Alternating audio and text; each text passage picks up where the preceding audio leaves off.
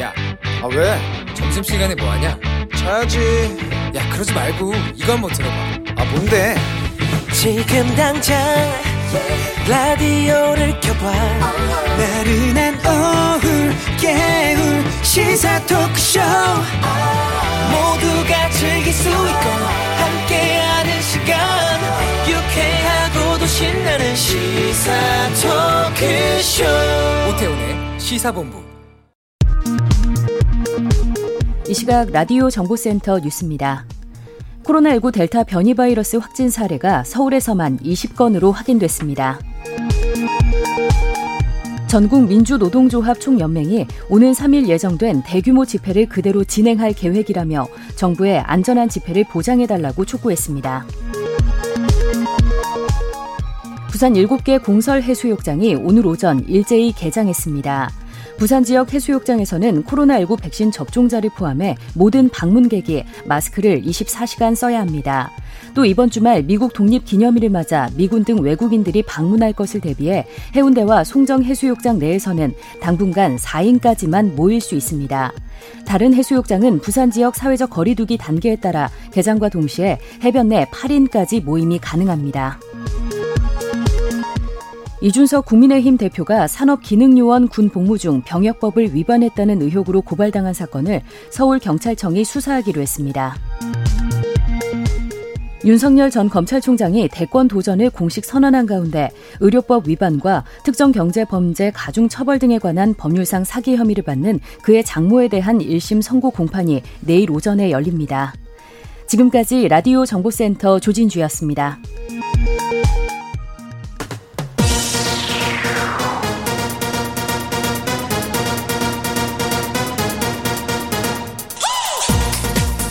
박정호의 본부 뉴스. 네, KBS 라디오 오태훈의 시사본부 2부 첫 순서 주요 뉴스들 분석해 드립니다. 본부 뉴스 오마이뉴스의 박정호 기자와 함께합니다. 어서 오세요. 네, 안녕하십니까? 예, 수도권에서 확진자가 엄청 많이 나왔어요. 네, 지금 80% 넘게 확진자 비율이 나오고 있는데 네. 지금 음, 오늘 0시 기준으로 보면 지역 발생이 712명, 해외 앱이 50명입니다.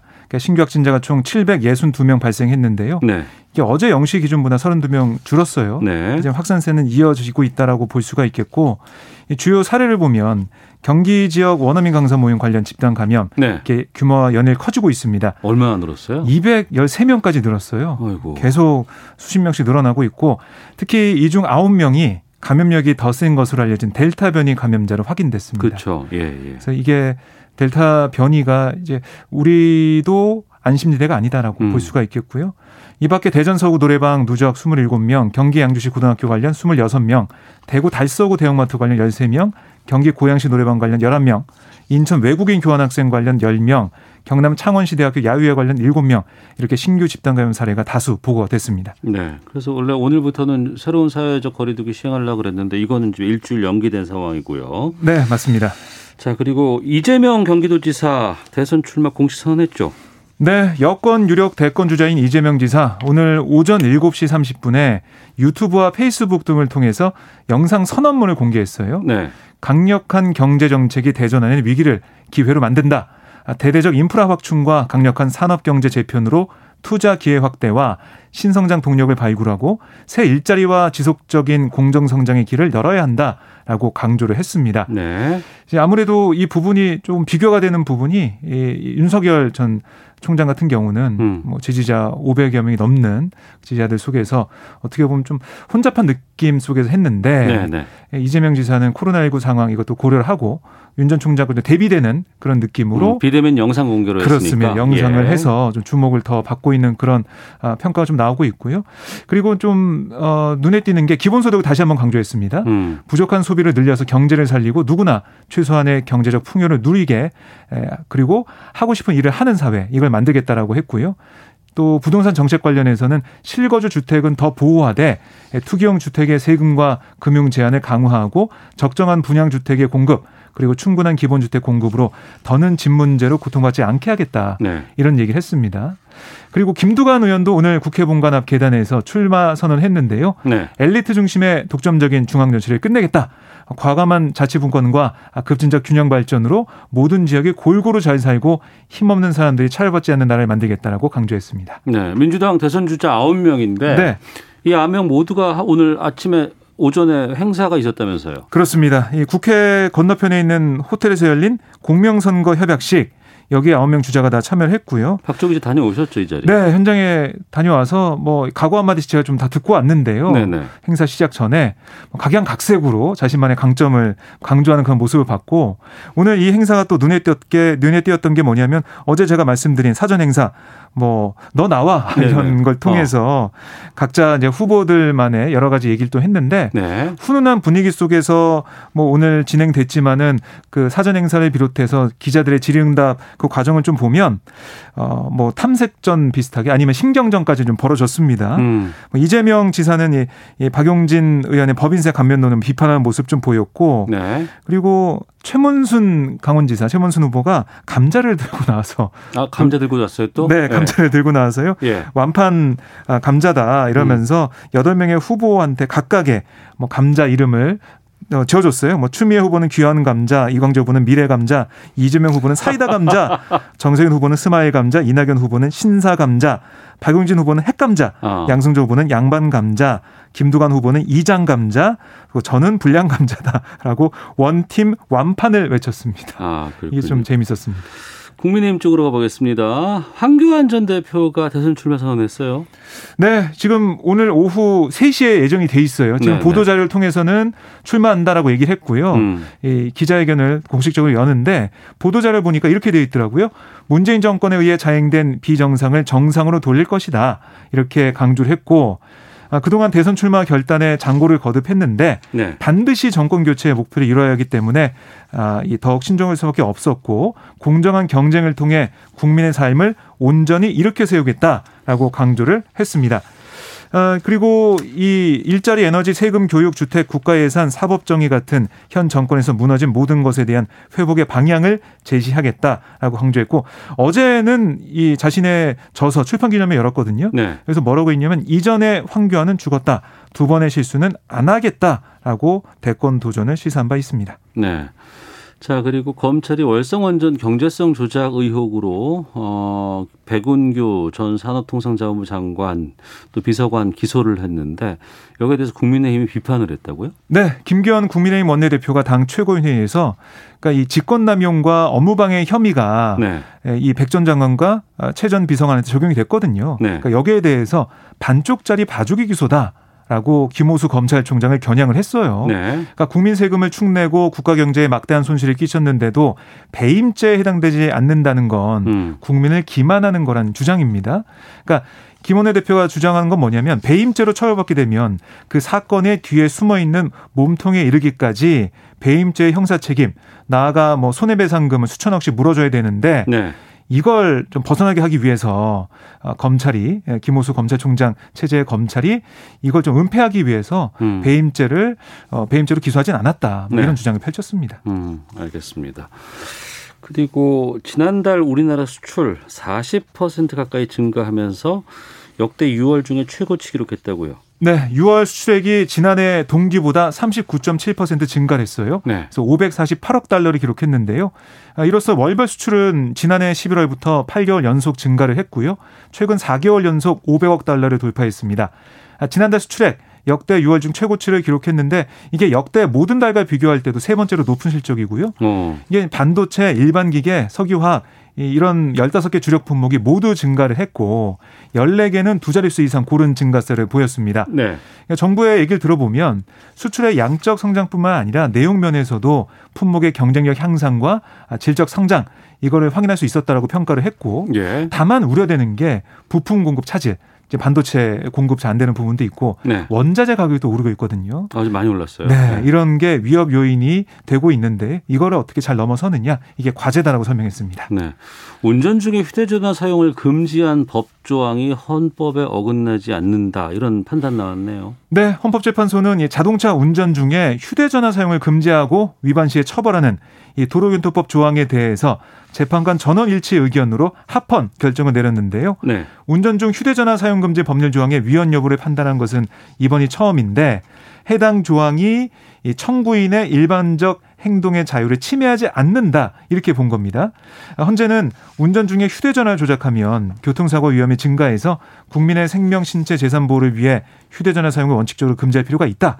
법에서도 자동차가 정지하거나 긴급한 경우 등에는 사용할 수 있게 해서 휴대전화 사용 금지에 따른 불편함은 최소화되고 있다라고 판시를 했어요. 네. 어쨌든 이렇게 됨으로써 휴대전화 사용 뭐 앞으로도 안 하시는 게 좋고요. 그래야지 법을 어기는 게 아닙니다. 음, 알겠습니다. 본부 뉴스 오마이뉴스의 박정호 기자와 함께했습니다. 고맙습니다. 고맙습니다.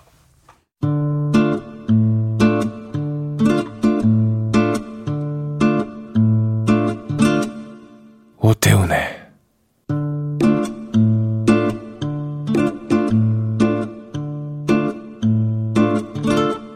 시사본부 네, 1시 11분 막 됐습니다. 시사본부는 청취자 여러분들의 참여 기다리고 있습니다. 샵 9730으로 의견 보내주시면 되고요. 짧은 문자 50원, 긴 문자 100원, 어플리케이션 콩은 무료입니다. 팟캐스트와 콩, KBS 홈페이지를 통해서 시사본부 다시 들으실 수 있고 유튜브를 통해서도 만나실 수 있습니다. 검색창에 일라디오 아니면 시사본부 KBS 이렇게 검색해 보시면 영상으로도 확인하실 수 있습니다. 목요일 촌철 살인의 명쾌한 한마디부터 속 터지는 막말까지 한 주간의 말말말로 정치권 이슈를 정리하는 각설하고 출발하겠습니다. 더불어민주당의 최민희 전 의원 나오셨습니다. 안녕하십니까? 안녕하세요. 불굴의 희망 최민희입니다. 네, 국민의힘 오신환 전 의원 나오셨습니다. 안녕하십니까? 네, 안녕하세요. 오신환입니다. 앞에 뭐 안 좀 아, 저는 없이 그냥 밀기로 했어요. 그러죠. 그게 이준석 대표 대응이었어요. 아, 그래요? 아, 네, 맞습니다. 예. 처음에 뭘 하다가 그냥 싹 안 하셨어요. 아, 맞습니다. 그때 뭐였나 그 그 저기 노원이었나요 어디 네. 그쪽에 뭐에 대해서 뭐 처음에 나누다가. 했는데 네. 그 후엔 그냥 이렇게 깔끔하게 가셨어요. 저는 끝까지 불굴의 네, 희망입니다. 네, 잘 어울리십니다. 알겠습니다. 이번 주가 super week라고 다들 언론에서들 뭐 얘기하더라고. golden week다, super week다. 아, 굵직굵직한 여러 가지 발표들도 선언들도 좀 계속 나왔습니다. 먼저 준비된 인서트 듣고 두 분과 본격적인 말씀 나누도록 하겠습니다.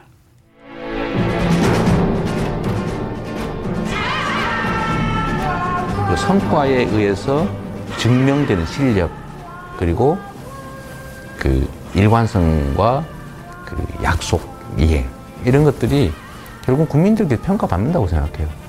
대선 후보라는 건 본인뿐만 아니라 가족 또 주변의 친인척 친구 관계 이런 게 네. 다 네. 깨끗해야 되지 않습니까? 주대에서 그 흠집이 난 사람이 본선에 들어가는 순간 요즘은 한 달 내에 그건 폭락합니다. 이전에 황교안은 죽었습니다. 이 한 몸 대한민국의 정권 교체를 위해서 확실하게 불사를 것입니다. 저희 처가와 그런 악연이 있는 어? 그런 그 사람들에 의해 가지고 어떤 진영하고 손을 잡고 어? 이쪽 저쪽 진영으로 한 제가 한 8, 9년을 계속 막 사이버상으로 공격도 받고 또 경우에 따라서는 그것이 어떤 정치 진영에 또 악용이 돼 가지고 그걸로 또 제가 정치적인 공격도 받고 그렇게 지내왔습니다. 네. 대부분은 드러났던 문제가 아닌가.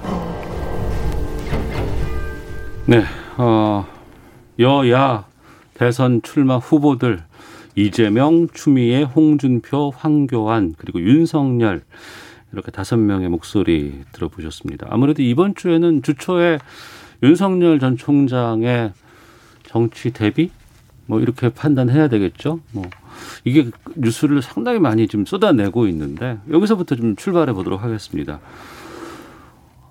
윤석열 전 총장 그 어떻게 보셨어요 기자회견? 우선 긍정적인 것부터 네. 말씀드리면 전원 정치를 종식했다. 음. 이게 가장 중요하다고 생각합니다. 네. 그동안에는 누군가를 통해서 메시지를 내다 보니 음.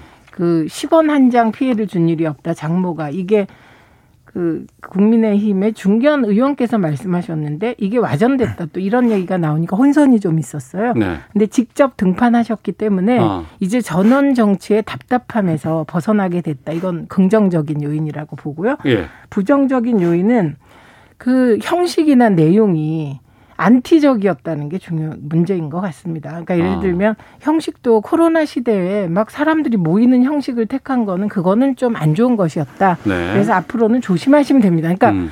우리가 이렇게 뭐 무슨 일을 하고 나면 그거 갖고 뭐 왈가왈부 하잖아요. 네. 근데 그거는 지난 일은 그냥 어. 그냥 지난 일에서 앞으로 안 하시면 될 것 같아요. 그때 그 문제 있었으니 다음엔 안 하면 되지. 뭐 네, 이렇게 네, 이렇게. 생각해야지 계속 뭐 거기에 있을 필요가 없고, 그다음에 방역에 대해서는 조금 신경을 써야 한다. 음. 왜냐하면 기자들하고 일일이 악수하는 모습이 말은 안 하지만 다, 어? 악수해도 돼? 요새 음. 악수가 사라졌거든요. 네네. 이런 거는 좀 조심하시면 되고, 내용으로 보면 굉장히 대통령에 대해서 화가 나 있구나. 음. 그리고 그게 즉자적으로 표현이 되다 보니, 그리고 단어로도 뭐 국민 약탈했다, 뭐 이런 네, 표현. 네. 그 약탈이라는 단어가 나왔죠. 네, 망상, 뭐, 뭐, 뭐, 이상한 그 사, 뭐, 구- 권력 사유에 이런 얘기가 나오니까 그게 이제 부정적 개념들이 나오니까, 음. 어, 왜 저러지? 왜냐하면 국민들은 미래 비전을 보고 싶은데, 네. 어, 그렇게 분노를 표출하다 보니, 아, 이게 반문 외에는 뭐가 없는 거 아니야? 음. 이런 생각하게 됐고, 결정적인 패착은 현재 한일 관계가 이렇게 안 좋은 원인을 대한민국 정부 탓을 했다는 거. 네. 그 대목은 좀 잘못하셨고, 음. 그리고 조국의 죽창가를 굳이 불러내니까 어머 저분은 진짜 조국을 의식하나 보다. 음. 왜 그러지? 예, 그래서 요건 부정적인 요인들이 있는데 이러한 것들도 그냥 사람이 그렇잖아요. 분노를 다 뿜어내면 그 다음부터는 이제 뭐 긍정 방향으로 나갈 것이라고 기대하고 지켜보겠습니다. 오신호 의원께서는요? 어, 국민들께서는 사실 그 최 의원님 말씀하신 대로 윤석열에 대한 기대감들이 굉장히 고조돼 있을 때 네. 어쨌든 막 기다리고 기다리다 지칠 만한 시점에서 등장을 음. 한거 아니겠습니까? 역시 그 지지율 대세에 대한 것을 확실히 보여줬던 뭐 출마 선언이었다라고 생각을 하고요. 다만 지금 말씀하신 대로 그럼 이 시대의 시대 정신은 무엇이고 그 속에서 왜 윤석열이어야 하는가에 대한 부분들이 좀 빠진 거 아니냐라는 어떤 어 문제 지적들이 있는 것 같아요. 그리고 뭐 이제 어떤 에티 뭐 어떤 태도나 뭐 아직은 이제 정치인으로서 첫 행보이기 때문에 네. 어떤 습관적인 태도나 이런 것들 가지고 가십거리 만드는 것은 저는 뭐 온당치 않다고 생각하고요. 음. 다만 진짜 아, 이 앞으로의 이제 검증과 국민들이 윤석열 전 총장이 가지고 있는 대한민국의 국정 철학이나 비전들 이런 것들이 무엇이냐라는 것을 계속 이제 더 적극적이고 공격적으로 물을 거거든요. 이제 네. 거기에 대한 구체적인 답변이 없으면 음. 사실은 이제 거품은 꺼질 수밖에 없는 상황이겠죠. 근데 네.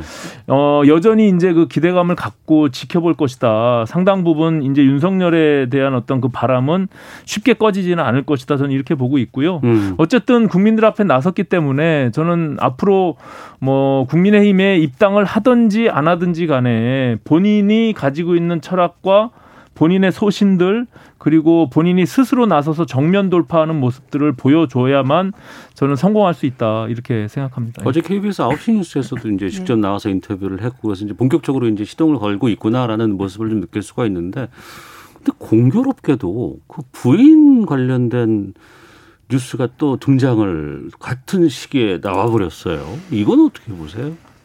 우선 음 저는 부인이 나타났어요. 네. 그리고 그러니까 다음 날 나타난 거죠. 출마 네. 선언 다음 날. 예. 그 굉장히 실수죠. 실수다. 왜 실수냐면 어.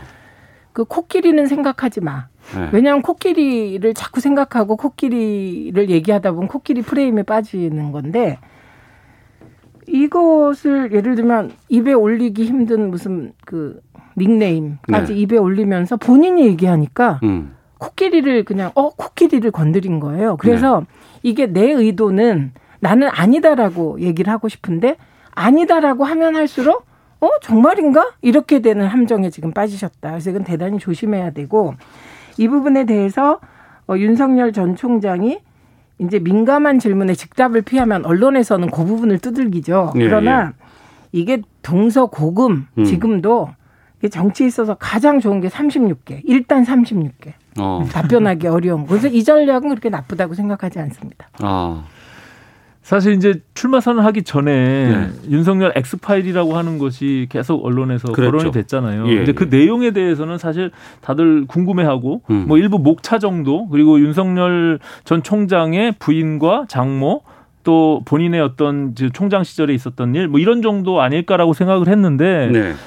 이제 그 총장의 부인께서 김건희 씨가 직접 나서서 그 부분에 대해서 언급하고 음. 해명을 했단 말이죠. 그러면서 윤석열 총장은 그 부분에 대해서 다시 언론이 물었을 때 오히려 피하 회피하는 부분들이 있어서 저는 이게 앞으로 상당히 계속 확산될 것 같다. 그렇기 때문에 어, 본인 김건희 씨가 직접 나서서 이 부분을 할 것이 아니라 다만 윤석열 총장께서 이 부분이 아무런 뭐 의혹과 상관없이 어, 거론할 가치가 없다면 없는 대로 그것을 해명할 필요가 있고요. 네. 그렇지 않으면 아는 대로 솔직하게 이제 정면 돌파를 해야 되는 그 수순이 남았다라고 생각을 하는데 음. 다소 좀 이 내용 자체가 어, 어떻게 보면은 뭐 이게 실체를 드러내기가 어려운 그런 좀 저급한 수준의 어, 이런 또 더, 더군다나 대통령을 뽑는 우리 대한민국 정치의 가장 큰 선거에서 네. 이런 것들로 인해서 먼저 이 진흙탕 싸움 마타도가 되는 이런 형태의 선거판이 되면 저는 굉장히 좀 뭐 이렇게 부정적인데 정말 어, 앞으로의 선거 운동을 어떻게 치러질지가 아, 감히 예상이 안 되는 좀 이렇게 걱정스러운 그 측면이 시사 있어요. 예. 프로그램이라든가 언론 쪽에서는 그걸 다루기가 참 쉽- 쉽지 않은 부분이었거든요. 그럼요. 그런데 이게 봉인이 풀려버린 것 같은 느낌이 들으니까. 그러니까 그러니까 그래서 제가 코끼리의 프레임 함정에 빠졌다. 어. 그리고 이거는 이게 나비 효과가 어떻게 될지는 아무도 알 수 없습니다. 다만 민주당은 네. 이 끼어들 필요도 없고 음. 사실 강 건너 불구경하면 돼요. 네, 네. 경선까지는. 왜냐하면 어. 2007년에 이명박 박근혜 후보 두 분이 서로에게 파고 문제 제기한 내용이 지금 그 두 분의 불행을 가져온 것이거든요. 음. 그래서 민주당이 어, 앞으로 송영길 대표도 더 이상 언급할 필요도 없다. 민주당은 그리고 어, 민주당은 집권 여당이잖아요. 네. 민생 문제를 열심히 해결하면서 있으면 된다. 음. 그러면 그 민생 문제를 해결하는 게 사실 스포트라이트를 못 받아요. 네. 그런데 국민들은 다 보고 계시거든요. 음. 그래서 민주당 전략도 어, 같이 좀 민주당도 그런 전략으로 가야 될 것 같습니다. 근데 이게 몇몇 시사 프로그램에서 이걸 다룰 수가 없으니까 못 다뤘지만 검사와 부적절한 관계 등에 대해서는 그 해당 검사를 직접 인터뷰하고 취재한 내용까지 다 있어요. 네, 네. 근데 어제 결정적으로 잘못한 게 소위 출입국 기록 지워, 지워진 거에 대해서 어 그렇게 동네에서 그 친구하고 얘기하듯이 툭 던지면 정말 안 되는 거거든요. 출입국 기록 지울 수 있으면 어. 어디 한번 해봐라 방법 좀 알려달라 이런 취지의 얘기가 그 해당 취재에서 기록을 가지고 있는 기자를 자극한 것 같아요. 그래서 음. 당장의 반박이 나왔거든요. 그러니까 이거는 역시 정치는 정무적 판단을 해야 되고 이거를 그 그냥 혼자 단독으로 김건희 씨가 판단해서 뭐 뉴스버스라는 그런 그전 조선일보 기자가 하는 곳인데 그런 곳에 그냥 툭 던지고 이럴 일은 절대 아니다. 저는 이런 거 그냥 정치권 전체가 엉뚱한 소용돌이에 빠질 수 있기 때문에 음. 이 점은 민주당이 특히 안 그래야 한다 이렇게 생각합니다. 그러니까 윤 총장께서 본인이 직접 나선 지 하루 만에 이제 그 논란이 되고 있는 그 부분에서 본인이 직접 나선 것도 사실 좀 의아스럽긴 해요. 그래서 네. 조금 뭐 그거는 본인이 직접 해명하지 않아도 어쨌든 윤석열 총장이 감당해야 될 몫인데 그걸 본인이 나서서 함으로 인해서 논란이 오히려 증폭된 측면은 분명히 있고요. 다만 이제 민주당이 이 지금 최민희 의원님처럼 그것을 그냥 뭐 지켜보면 될 뿐이다라고 하지만 실제로는 그렇지 않을 것 같고요. 내심 여러 가지 방법으로 그것을 계속 증폭시킬 거라고 봅니다. 네. 그렇기 때문에 윤 총장께서는 지금 외부에서 국민의힘에 들어오지 않은 상태에서 저것을 어떻게 감당할 것인지 음. 그렇기 때문에 저희 로서도 그것을 뭐 사실상 지금 우리 당에 들어오지 않은 상태에서 왈가왈부하기가 굉장히 우려스러운 측면이 있거든요. 예, 예. 조심스러운 측면도 있고요. 어. 그래서 어 저는 어 앞으로도 지금 지금의 스탠스로 보면은 상당 기간 뭐어 바깥에서 본인의 입지를 더 키워 나가면서 어 결정적으로는 이제 들어올 것으로 보는데 저는 그 시기를 빨리 당겨야 된다라고 네네. 생각하고요. 당에 어. 들어와서 당의 시스템 안에서 그것을 대응하고 또 거기서 뭔가 잘못된 부분들이 있으면 잘못된 대로 돌파해 나가야 되지 지금 바깥에서 그냥 개인 어 대선 주자 후보 윤석열로서 과연 저것을 감당할 수 있을까 저는 좀 그런 측면에서 좀 우려스러운 측면이 있습니다. 예. 예. 민주당은 지금 어제로서 그 후보 등록 마감을 했고 이제 순번까지 다 그 번호까지 다 발표가 됐어요. 오늘은 이제 국민의힘은 이제 황교안 전 대표가 출마 선언을 잠시 뒤에 할 예정이고 윤희숙 초선 의원도 대선 나온다는 얘기가 들리던데요. 네, 내일 뭐 출마 선언하는 걸로 지금 어. 알려져 있습니다. 예. 그러면 기존에 이제 국민의힘의 유력 주자라고 했던 뭐 유승민 뭐 전 의원이라든가 아니면은 이제 누구예요? 저기 제주지사 원희룡. 원희룡 지사 예, 말고도 좀 더 많이 있겠네요 지금. 저희가 바깥에 범 야권으로 이제 당 안이 아니라 다 합쳐서 한 14명 정도 카운트가 되더라고요. 그래서 14명 이요? 예, 지금 민주당도 9분 뭐 지금 해서 경선을 하고 1차 컷오프 한다고 하는데 네. 저희도 과거에 있지 않은 이런 풍년 사태에서 아마 1차 컷오프를 음. 해야 되지 않을까. 그리고 저는 윤 총장께서 바깥에서 있는 것이 당내 경선이라고 하는 것은 네. 사실상 검증 과정도 수반하는 것이거든요. 음. 이게 무슨 정책이나 비전에 대한 철학 이런 것들을 당원들을 통해서 아니면 국민들을 통해서 다시 검증받는 그런 과정들이 필요한데 네. 사실상 저는 그 제3지대에 남아 있는 것이 그런 검증 과정들을 다소 회피하는 측면도 있을 수 있기 때문에 어. 다시 한번 말씀드리지만 저는 하루빨리 들어와서 그런 본인의 철학과 소신들도 밝히고 또 이런 여러 가지 뭐 저는 뭐 사실 믿, 믿지 않고 있지만 그런 의혹들도 좀 해소하는 그런 어떤 과정들이 반드시 필요하다 저는 이렇게 음. 생각합니다. 14명 말씀하셨습니다만 이제 홍준표 의원이 이제 복당이 됐고 그리고 나서 또 지금 보면은 당 그러니까 국민의힘 외에 이제 제3 후보들이 상당히 많이 포진돼 있는 건 아니겠습니까? 세 명이죠. 뭐 자, 상당히 그렇죠. 많이. 안철수, 최재형, 윤석열 뭐. 김동연 부총리 얘기도 좀 들리는 부분들도 좀 있고. 예. 오히려 여 권 쪽에 조금 더 가까운 음. 현재 스- 스탠스는 그런 것 같습니다. 근데 이게 그 어찌 범야권으로 이제 레이스를 해야 되는 상황에서 단일 후보로 결정되는 이 상황까지가 잘 정리가 될 수 있을까라는 것들도 좀 우리가 좀 눈여겨봐야 될 것 같은데. 네, 그거는 뭐 너무 그것까지 걱정을 지금 하면 안 음. 돼요. 예수님께서도 내일 일은 걱정하지 말라고 하셨잖아요. 예, 예. 그래서 지금 중요한 건 제 예측으로는 최재형 전 감사원장은 조금 빨리 국민의힘에 입당할 것 같고 어. 윤석열 전 종- 총장은 최대한 늦출 것 같습니다. 네. 이건 이제 우리는 흔히 여야의 전선만을 고려하지만 오히려 경선은 내부 경선 과정이 치열하거든요. 그렇겠죠. 어, 그런데 네. 그 내부 경선을 거치는 것보단 사실은 윤석열 전 총장에게 가능성이 가장 높은 경우의 수는 밖에서 안철수 대표하고 먼저 만나서 네. 일정 세력을 키우고 둘이 단일화한 다음 국민의힘 후보와 단일화하는 것이 가장 리스크가 적은 길이거든요. 윤석열 전 총장 네. 측에서 봤을 때는 왜냐하면 윤석열 전 총장의 경우는 네. 리스크 관리가 가장 중요한 상황.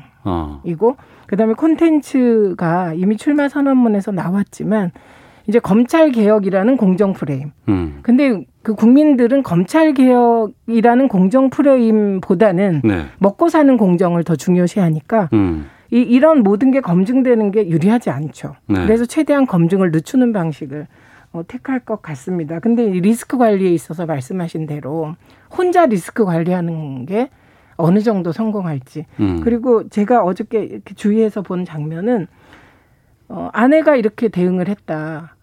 어, 그런데 어 그랬나요? 제가 몰랐다는 태도를 취하잖아요. 그러면 이거는 첫째 진짠가 어. 의심하게 되고 예. 그러면 어 그럼 뭐지 쇼윈도우인가 이 중요한 걸 그냥 아내가 축 저질렀나? 두 번째는 그러면 김건희 씨 독자 판단인가?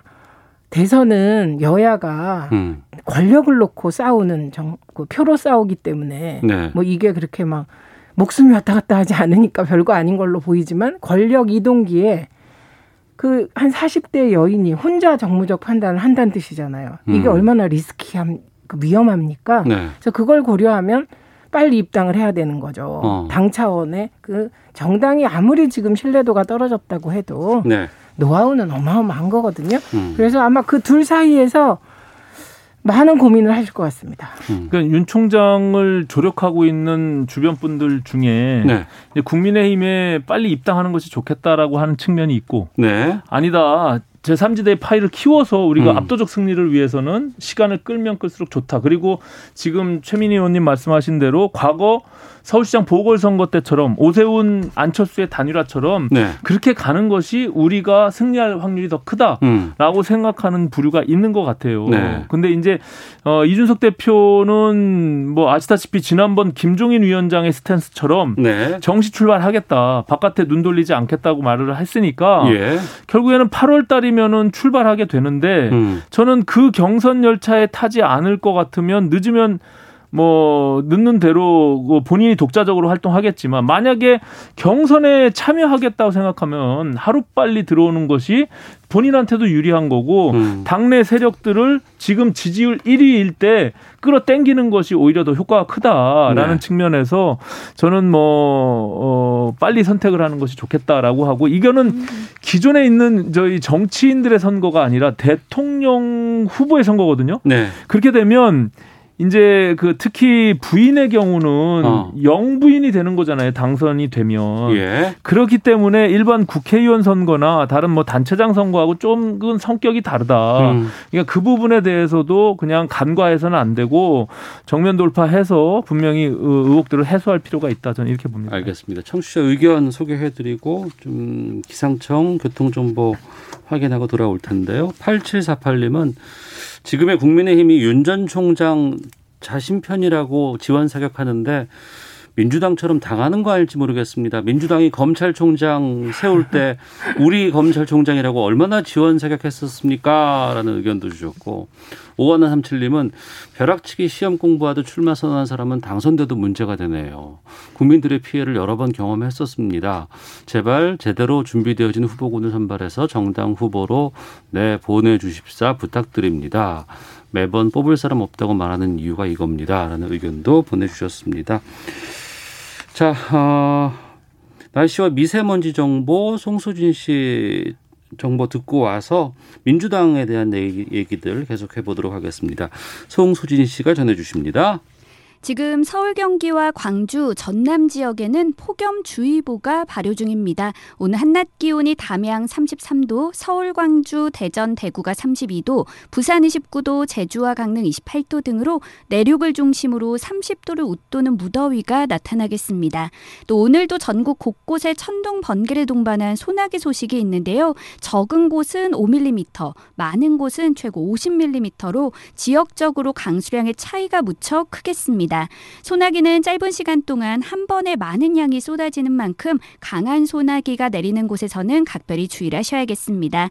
오늘 미세먼지 농도는 전국이 보통 단계를 보이겠지만 호흡기와 눈에 해로운 오존 농도가 나쁨으로 오르는 곳이 많겠습니다.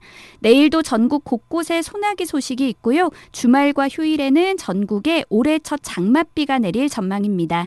현재 서울의 기온은 30.4도입니다. 날씨와 미세먼지 정보였습니다. 이어서 이 시각 교통 상황을 KBS 교통정보센터 오수미 씨가 전해드립니다.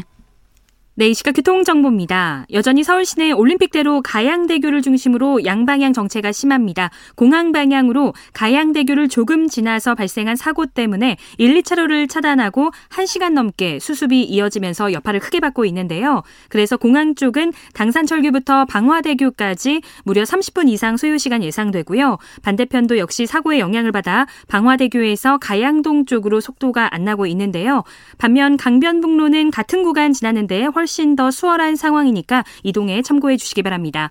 고속도로에서는 남북권 고속도로에서 사고가 많습니다. 중앙고속도로 춘천 방향으로 서안동 부근에서 화물차 사고가 났고요. 이 사고 수습으로 1차로가 차단돼 있습니다.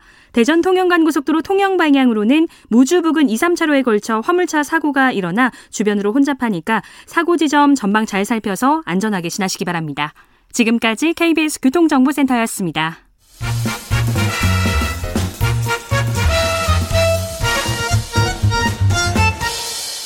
오태훈의 시사 본부.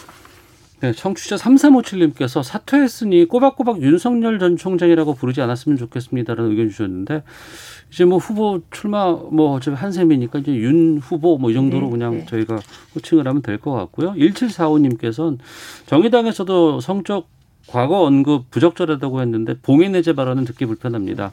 다뤄도 조심스럽게 다뤘으면 합니다. 정치권도 언론도 이거 잘못 다루면 역풍 받습니다라는 의견 주셨습니다. 알겠습니다. 충분히 좀 감안하겠습니다. 자, 민주당 대선 경선 예비 후보 마감됐고 오늘 오전에는 유력 주자 이재명 후보가 비대면으로 출마 선언을 했습니다. 여권 상황 좀 보겠습니다. 아홉 명으로 지금 압축이 됐고요. 11일 날 여섯 명으로 이제 컷오프가 되거든요. 최민 의원님 어떻습니까? 우선 언론이 주목하지 않는 한 포인트가 있습니다. 어. 그게 어떤 점이냐면 민주당 경선이 뭐 흥행이 어떻고 이런 얘기 하잖아요. 그게 왜 그러냐면 언론이 가장 주목해야 될 요소를 비껴가서 그래요. 음. 민주당은 이미 지지자들이 변화와 혁신을 선택했습니다. 그게 뭐냐면 지난 연말까지만 해도 이, 이 낙연 대세론이었어요. 네. 40%까지 가셨어요. 음. 그리고 지난해 그 지지율 추이를 보면 이재명 지사는 5%, 7%막 이렇게 전혀 존재감이 없었습니다. 어. 그런데 지금 이재명 지사가 민주당 내 1위 지사가 된 것 자체가 네, 네. 너무 큰 변화와 혁신인 거죠. 어. 이게 과거에 노무현 후보가 그랬거든요. 출발할 음. 때1% 2% 되다가 이제 됐을 때 그게 혁명이었듯이. 그래서 이 부분은 저는 언론이 평가를 조금 너무 게을리했고 아예 평가를 안 했어요. 네, 네. 근데 이미 민주당은 변화와 혁신이 됐다 이렇게 볼 수 있고 음. 그다음에 오늘 보면 저는 이재명 지사의 어, 출마 선언 형식 이게 이 시대에 딱 맞는 형식을 택했다. 어. 군중을 동원하지도 않았고 네. 그 잡음이 하나도 없이 어. 그냥 그, 그 영상을 띄우는 방식으로 아침 7시 반에 네. 그건 참 맞는 선택이었다. 그리고 두 번째는 그 민주당 쪽의 후보들에게 민주당 쪽 지지자들 음. 이 요구하는 건 DJ의 해안과 노무현 대통령의 열정 거기에 문재인 대통령의 품성과 태도 이거를 같이 얹으라는 요구를 해요. 얼마나 모순입니까? 그런데 최소한 오늘 선언문을 제가 한 세 번쯤 읽었어요. 그런데 그거에는 이 시대 시대 정신 그리고 국민들의 아픔에 대한 공감이 다 담겨 있고 어, 경기도와 성남시장 두 번 하면서 실천해 본 경험, 약속은 지켰다 이런 게 얹혀 있었어요. 근데 거기에서 최소한 이재명 후보는 DJ의 해안과 노무현 대통령의 열정 그리고 그것을 닮으려고 노력하고 있구나. 그게 느껴져서 되게 긍정적이었고 네. 그다음에 태도가 엄청 바뀌셨더라고요. 어. 네, 막 토론에서 이기려고 하고 막 이랬잖아요. 2017년에는. 네, 네. 근데 일단 태도와 자세도 어, 되게 많이 순화되고 점잖아져서 일단 되게 긍정적으로 평가합니다. 네. 오신환 의원님께서는요. 웃으시는데. 그 최민희 의원님이 극찬하는 걸 보니까 예, 예. 이미 민주당의 대세 흐름은 끝났구나 이런 어. 생각이 들 정도네요. 예. 저는 다 극찬해서. 예, 예. 그 이재명 지사의 대세는 뭐 상당히 뭐 이미 오래 전부터 그렇게 자리가 잡힌 것 같고 이낙연 전 대표의 경우 당 대표를 하는 순간부터 이제 떨어지기 시작했잖아요. 음. 예, 그러면서 어- 어찌 보면 그 대세 흐름을 이재명 지사가 잡고 가는데 지금 아홉 분의 뭐 후보들이 민주당에 있다고는 하지만 거의 뭐 이미 승패가 가름된 것처럼 보고 있는데 과연 그러다 보니까 나머지 분들과의 어떤 그 단일화 네네. 그 속에서의 1대1 구도를 어떻게 만들어낼 것인지 그리고 여전히 이재명에 대한 반 음, 세력들이 분명히 있기 때문에 민주당 음. 내에서도 그 사람들이 어떻게 뭉쳐서 그것을 극복해 내려고 하는지가 앞으로 이제 관전 포인트 같고요. 네. 다만 지금 음 이렇게 최민희 의원님이 칭찬해 주신 부분들 내면에는 야 역시 이 이재명 지사는 무섭다. 음. 역시 권력 의지가 대단하구나. 음. 네. 그러면서 뭐든지 저렇게 정말 자기의 모든 것들을 다 내려놓고 바꿀 수 있을 정도로 어. 어, 그런 것은 뭐 정치인으로서 권력 의지가 필요하긴 한데 한편으로 보면은 그 정도 그 정도로 대통령이 되고 싶어하는 그 모습 속에서 사실 약간의 두려움도 전 느꼈다 이렇게 생각이 되고요. 어, 어쨌든 본인이 가지고 있는 장점들을 최대한 극대화해서 메시지를 담았고 역시 이재명이 하면 무조건 해낸다라고 하는 것에 포커스를 둬서 음. 그 메시지를 전달하려고 했으며 어 김대중 노무현 문재인 정부에 이어서 민주정부 사기를 만들어내겠다라고 하면서도 네. 지금 문재인 정부가 가지고 있는 여러 가지 경제 실정 또 부동산 이런 아픈 구석에 대해서 오히려 차별화하면서 새로운 있다. 대한민국을 어. 만들겠다라고 메시지를 내는 것이 네네. 저는 지난 이명박 정부에서 박근혜 정부로 넘어갈 때 국민들이 아 이게 새로운 정권이 만들어지는 것처럼 착시 효과를 가졌던 측면이 있거든요. 음. 저는 이재명 지사도 그런 전략으로 지금 접근하고 있다. 그러면서도 아직까지 색깔은 드러내고 있지 않지만 본인이 완전히 대세 흐름을 자리 잡을 때는 저는 그것을 더 공격적으로 가져갈 측면이 을 오늘 눈여겨봤다 이렇게 생각을 합니다. 예. 그러면 지난해 말에 어대낙 뭐 이렇게 얘기했다가 지금 바뀐 거 아니에요? 한 이제 반년 만에 지금 250일 정도 남았어요. 어떤 변화라든가 돌풍이라든가 또 다른 변수 같은 것들도 있을 수 있다고 보세요. 일단 민주당이 결선 투표를 도입합니다. 예. 그렇게 되면 지금 현재 이재명 후보에 대한 지지율이 한 50%가 넘어가면 음. 결선 투표가 의미가 없는데 지금 그렇지 않습니다. 네. 그러니까 역동적일 수 있는 지점은 결선 투표의 어. 결과다. 네. 그리고 지금 어, 추미애 전 장관에 대해서 오히려 여권 내부에서는 네. 좀 불안한 시선이 있지만 이게 여론조사를 여러 가지를 보면 되게 검찰 개혁에 이 지금도 필요하다고 보는 반응하는 쪽은 민주당 지지자들이에요. 음. 거기서 한 30% 정도가 네. 반응을 하거든요. 네. 그러면 어, 추미애 전 장관이 그 30% 소구력 때문에 지금 뭐 민주당 내 지지율 순위를 보면 3위로 올라섰습니다. 음. 전체로도 높은 순위거든요. 5% 예. 가까이 돼요. 전체에서도. 어, 그러니까 그 추미애 전 장관이 어 이게 정말 잘못하면 3파전이 바뀔 수가 있는 상황인 거예요. 그 역동성이 생기는 거죠. 네. 그래서 결선 투표와 추미애 전 장관의 역동성. 추미애 전 장관이 등장하면서 기대했던 박용진 의원에 대한 기대는 음. 조금 떨어지는 이런 어. 측면입니다. 그러니까 민주당 경선이 역동적으로 진행이 될 것이고 네. 그래서 결선 투표의 결과에 따라서 이재명 지사가 50%를 1차에서 못 넘으면 어. 다른 주자가 다 연대해서 이게 갈 수 있는 것이거든요. 네네. 그래서 거기에 어, 변화의 조짐이 있다. 저는 그렇게 봅니다. 그래서 뭐 그 어대 낙은 있었지만 아직 어대 이는 형성되지 않았다. 어. 이렇게 봅니다. 근데 이제 선거가요. 네. 사실은 이제 아홉 분의 후보들 중에 이재명 지사를 뺀 여덟 명의 그 지지가 하나로 결집되는 것은 사실 불가능합니다. 음. 그렇기 때문에 결과적으로 어, 결선 투표가 있다 손 치더라도 저는 모든 후보들이 이미 어느 정도 박스권에 묶여 있다 이렇게 보고요. 네. 어, 이제 나중에 모두가 연대해서 이재명 대 반 이재명의 지지가 결집하면은 모를까. 음. 그렇게 될 가능성은 저는 희박하다고 보고 네. 어쨌든 그 나머지 여덟 분의 지지 중에 뭐 컷오프가 되거나 아니면 중간에 빠지는 이제 그런 상황이 됐을 때는 이재명 지사 1위 지지율에 또 쏠려가는 그런 측면들이 있기 때문에 음. 저는 뭐 대세로 결과적으로는 이재명 지사가 후보가 될 것으로 저는 제가 예측하고 그 과정 속에서 너무나 그냥 무난하고 그냥 보편적인 식상한 그런 어떤 경선이 이루어지고 관심을 못 끌게 되면 네. 오히려 이제 국민의힘 쪽이 어뭐 변수가 너무 많잖아요 지금 음. 이쪽은 어, 아직 그 저 바깥에 있는 후보가 이 지지율 1위인데 어 그것이 국민의당으로 드- 국민의힘으로 들어올지 안 들어올지 뭐 아니면은 또 나중에 그런 제3지대와 단일화가 이루어질지 말지 이런 여러 가지의 변수들이 많기 때문에 네. 그 흥행이 국민의힘 쪽으로 다시 이- 이렇게 올 수도 있다. 음. 그런 측면에서의 어떤 민주당 지도부는 고민이 이 지점이 있을 것 같다 이런 생각이 듭니다. 음. 그러니까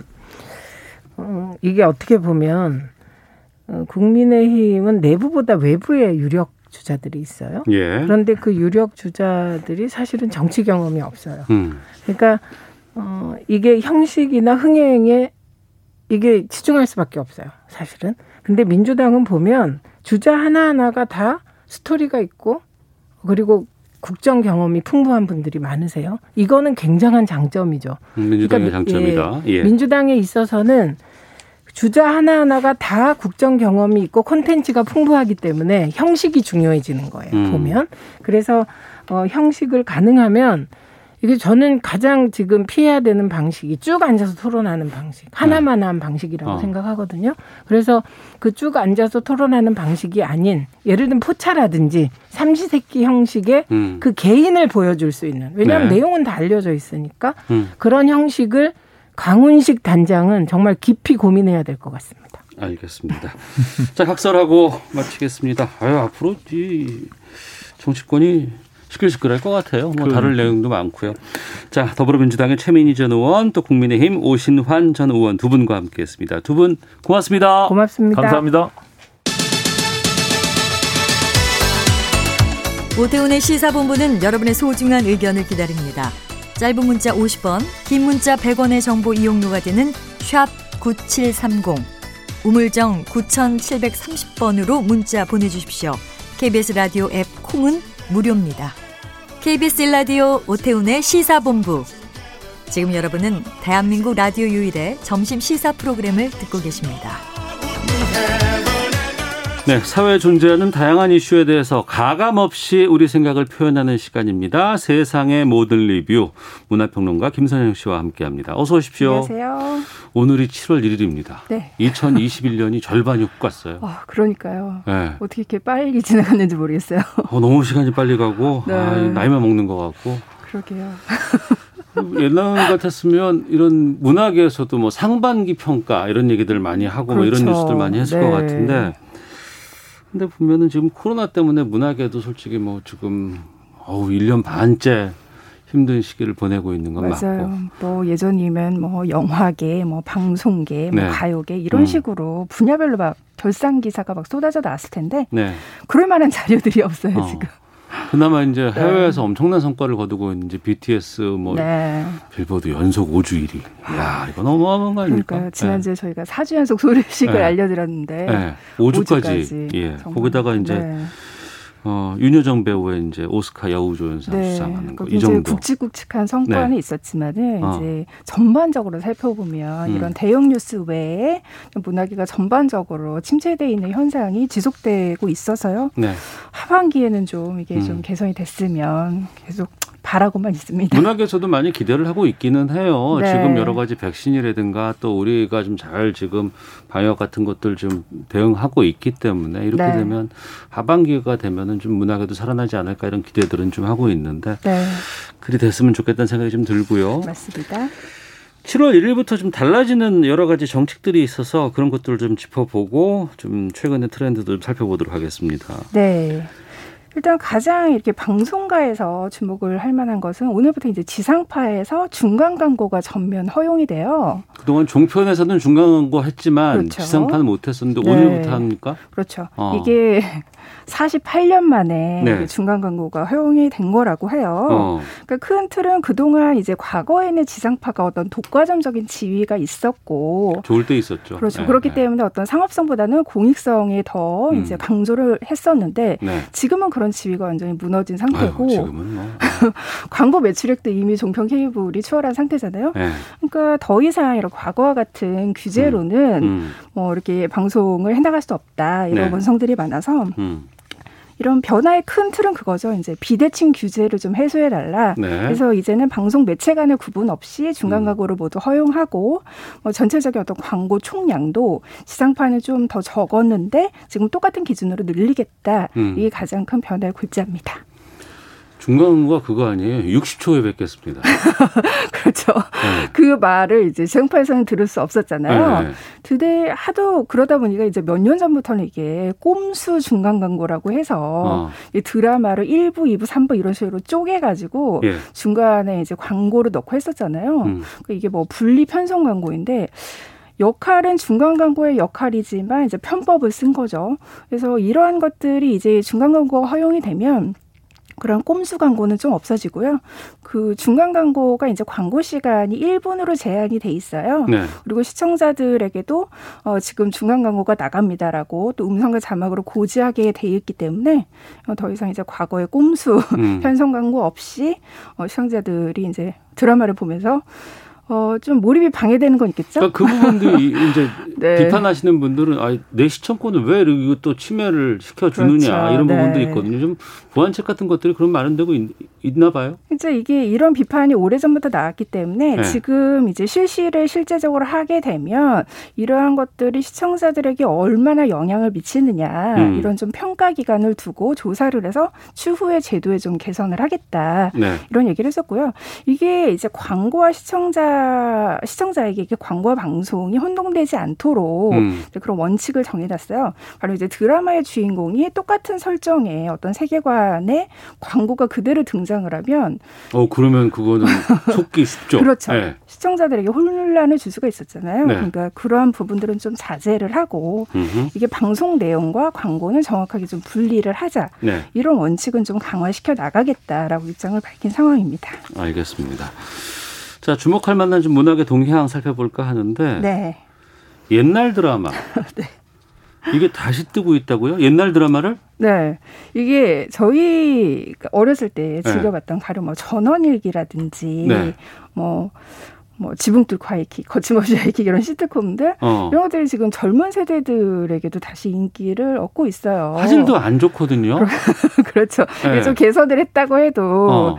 근데 이제 그런 게 나름대로 젊은 세대에게는 어떤 약간 빈티지 효과 네, 네. 이런 게 있어서 어떤 새로운 즐거움으로 다가오는 모양이에요. 네. 그래서 과거에도 우리가 뭐 레트로 열풍 굴에서 과거의 대중문화를 다시 이렇게 소환하는 그런 경우도 많았지만 음. 이게 최근에 이런 추억의 드라마들이 뜨고 있는 현상은 그 시절에 경험하지 못했던 젊은 세대까지 거의 뭐 조선시대 보듯이 보나 그렇죠. 봐요. 그러니까 전원일기가 가령 예를 들면은 네. 그 당시 이게 80년도에 방송이 시작됐잖아요. 그때는 아직 태어나지도 않은 어. 90년대 세대들이 네. 최근에 재방송하는 거를 보고 어. 어. 이런 방송이 있었어? 국민 배우 최불암 김혜자 씨가 너무 젊은 거예요. 네. 아, 그런 것들에 되게 일용업리는 더 늙었고. 그렇죠. 근데 막 백발로 네, 네. 그런 것들에 굉장히 좀 새로움을 느끼면서 음. 좀 다시금 옛 것을 열광하는 그런 현상이 좀 요즘 두드러지고 있어요. 네. 아니 물론 이제 뭐 저, 우- 우리 세대니까 네. 뭐 이렇게 그때 거를 이제 지금의 젊은 세대들이 다시 어, 돌아보고 어 저거 재밌다 신기하다 이렇게 네. 본다는 건 좀 좋은 일일 수는 있겠지만 이게 네. 좀 뭐랄까 좀, 좀 왠지 또 재탕하는 것 같고 어, 좀, 그렇죠. 예, 네, 그런 추억팔이 막 이런. 거 하는 거 아닌가라는 또 지적도 좀 나온다면서요. 네, 뭐 일리 있는 비판이고 네. 이게 사실은 그 동안의 지상파 입장에서는 지상파는 쌓인 아카이브가 굉장히 많잖아요. 어, KBS만 해도 어마어마합니다. 그렇죠. 그러니까 예. 그런 장점을 활용할 수 있는 거예요. 네. 그러니까 싼값에 어.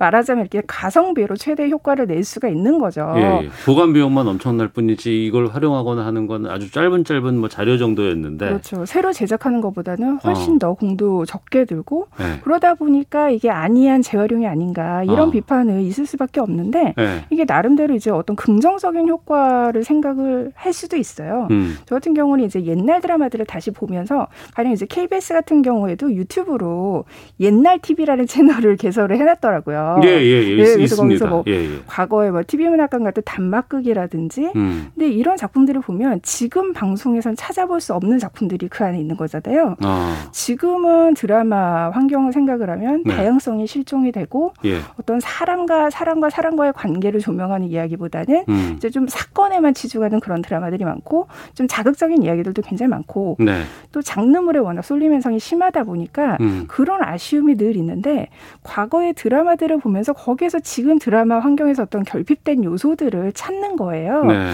그래서 아 지금 우리 드라마의 어떤 현주소를 음. 좀 돌아보게 되는 것 같아요. 지금 KBS 단막극 같은 경우에는 네. 뭐 영화적으로도 아주 훌륭한 그런 작품들 꽤 많이 있어요. 그렇죠. 예. 과거에 이제 드라마가 이제 네. 문학이다라고 네, 생각을 그렇죠. 했었던 그런 시절에 품격이 좀 살아 있는 TV 문학관이 그런 거였거든요. 그렇죠. 네. 네. 네. 그래서 주옥 같은 작품들이 되게 많은데 음. 그런 작품들을 지금 젊은 세대들도 발굴을 하면서 네. 어, 옛날에 이런 작품들이 있었네 라면서 어. 굉장히 좀 즐거 즐겁게 재발견하게 되는 네. 그런 현상들이 벌어지고 있는데 그게 좀 지금 드라마 작가들에게도 저는 좀 새로운 창작을 하더라도 음. 좀 과거에 우리가 열광했었던 것은 무엇인가를 좀 생각하는 어떤 계기가 됐으면 하는 뭐 그런 생각을 하고 있어요. 그러고 보니까 지금 뭐 해외 같은 경우에도 네.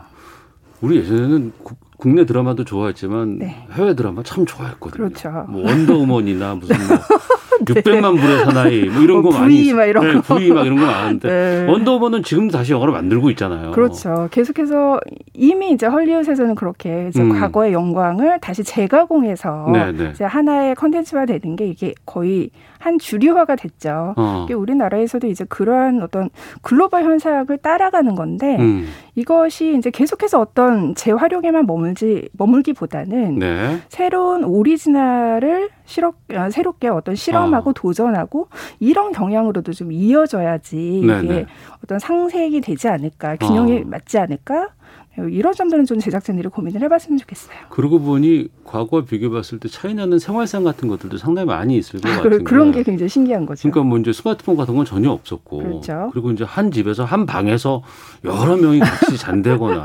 복작복작거리면서 네, 뭐 그런 부분들. 그리고 네. 지금은 그런 거 하면 안 되겠지만 당시에는 흡연 이런 영상 같은 것들도 상당히 많았거든요. 네, 방에서 막 담배를 피면서 대화를 어. 하고 하여튼 근데 그런 것들의 좀 생경함 이런 것들이 이 젊은 세대들은 좀 낯설게 느끼면서도 그렇죠. 좀 신기하게 생각하는 경우가 있을 것 그렇죠. 같네요. 어떤 새로운 놀라움과 즐거움을 한꺼번에 안겨주는 거죠. 어. 그러니까 지금 또 굉장히 유명한 그런 국민 배우들의 네. 젊은 모습을 볼 수가 있잖아요. 어. 가령 요즘 이렇게 젊은 친구들이 그 TV 문학관에서 젊은 느티나무라는 네. 그 작품을 김혜수 씨랑 정보석 씨의 젊은 시절을 아, 젊을 볼수때 있는 아주 네. 네, 초창기에. 네, 그 작품이 젊은 어. 세대에서 이렇게 재발굴이 돼가지고 예. 아 요즘 봐도 전혀 그 낯설지 않은 네. 낡지 않은 새로운 로맨스다라고 음. 굉장히 좀 호평을 받은 적이 있어요. 네. 그런 식으로 좀 지금의 드라마 시장이 좀 잃어가고 있는 어떤 사람의 이야기 음. 이런 것들을 느낄 수 있는 것 같아요. 알겠습니다.